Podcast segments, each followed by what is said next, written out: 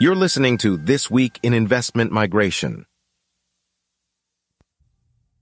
Australia has unceremoniously closed its entire BIIP suite of programs, including all its investor and entrepreneur visas.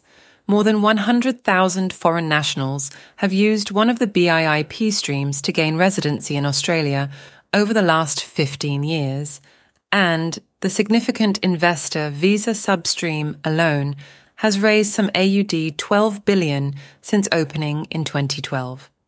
The government cited limited fiscal benefits and dubious applicants as its motivation for scuttling the program. After many years of negotiations, Bulgaria and Romania will finally join the Schengen area this April. Bulgarian and Romanian visas will now be recognized as Schengen visas, explains Bulgarian residency expert Ivan L. Petrov, and holders of residence permits in the two countries will not be subject to ID checks when crossing Schengen's internal air and sea borders.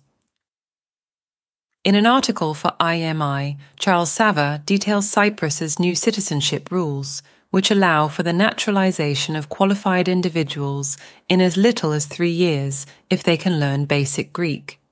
This represents one of the EU's shortest naturalization periods.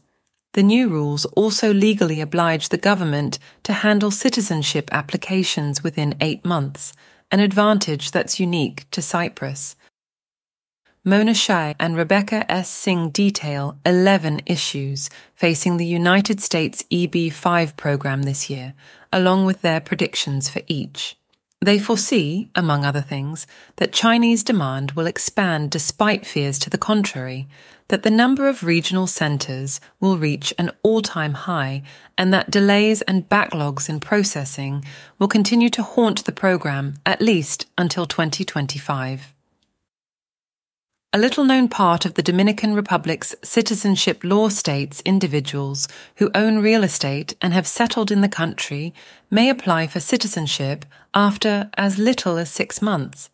This arguably makes the country's investor visa, which allows for residency qualification through a real estate investment of $200,000, something akin to a citizenship program. In practice, however, the time it takes to actually qualify for citizenship is likely to exceed two years, say local immigration lawyers. Thank you for listening.